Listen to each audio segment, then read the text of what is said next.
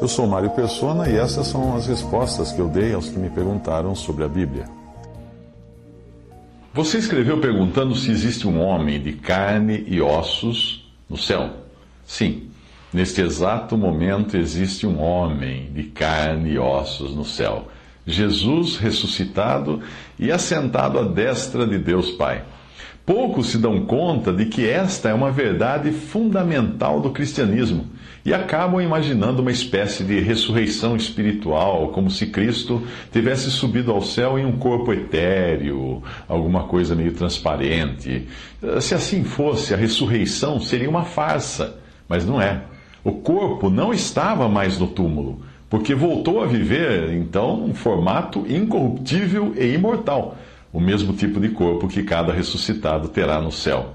Em Lucas 24, 39, vede as minhas mãos, diz o Senhor para os seus discípulos, e os meus pés, que sou eu mesmo. Apalpai-me e vede, pois um espírito não tem carne nem ossos, como vedes que eu tenho.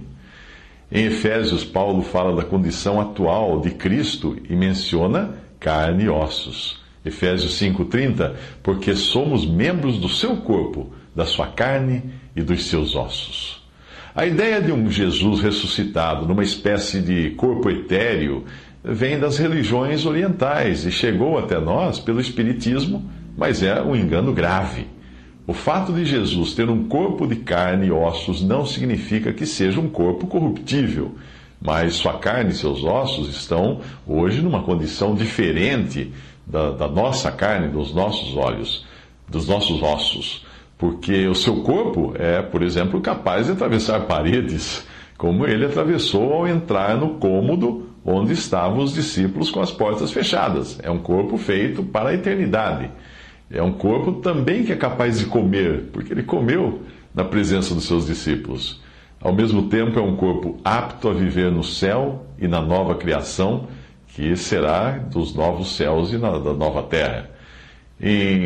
Em João, capítulo 20, versículo 19 a 20, diz que, chegada, pois, a tarde daquele dia, o primeiro da semana, e cerradas as portas, ou fechadas as portas, onde os discípulos, com medo dos judeus, se tinham ajuntado, chegou Jesus e pôs-se no meio e disse-lhes: Pai, seja convosco. E dizendo isto, mostrou-lhes as suas mãos e o lado, de sorte que os discípulos se alegraram vendo o Senhor.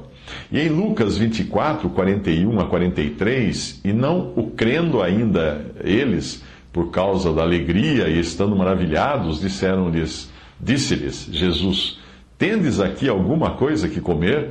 Então eles apresentaram-lhe parte de um peixe assado e um favo de mel, o que ele tomou e comeu diante deles. Às vezes ficamos confusos por causa da afirmação de 1 Coríntios 15, 50, que diz que é, nem carne nem sangue podem participar do reino de Deus e a corrupção não participará da incorruptibilidade. Ah, mas aqui em Coríntios ele está falando do nosso corpo natural, atual, imortal. Por isso ele fala em seguida, no mesmo trecho, da transformação que esse corpo vai precisar passar.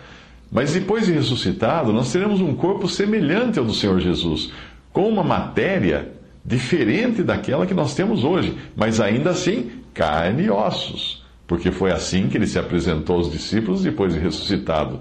Em Lucas 24, 39, ele diz: Vede minhas mãos e meus pés, sou eu mesmo, apalpai e vede, um espírito não tem carne nem ossos, como vedes que eu tenho.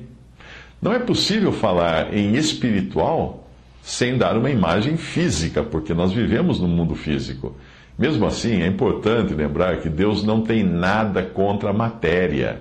A ideia de Deus ser contra a matéria é uma ideia das religiões orientais. Quando Deus criou a matéria, ele disse que era tudo bom. O problema está na matéria arruinada pelo pecado.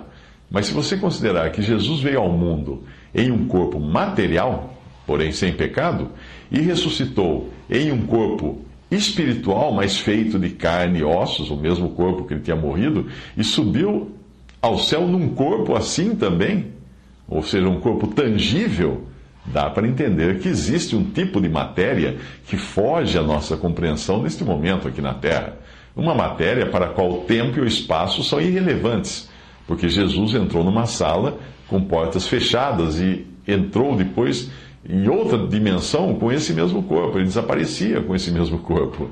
Alguns alegam que não, que ele só apareceu ali, ele tomou uma forma visível e momentaneamente uh, material ou tangível diante dos seus discípulos, mas só para que eles o vissem, mas que depois ele se transformou novamente num ser espiritual, etéreo, sem matéria, sem consistência, intangível para subir ao céu.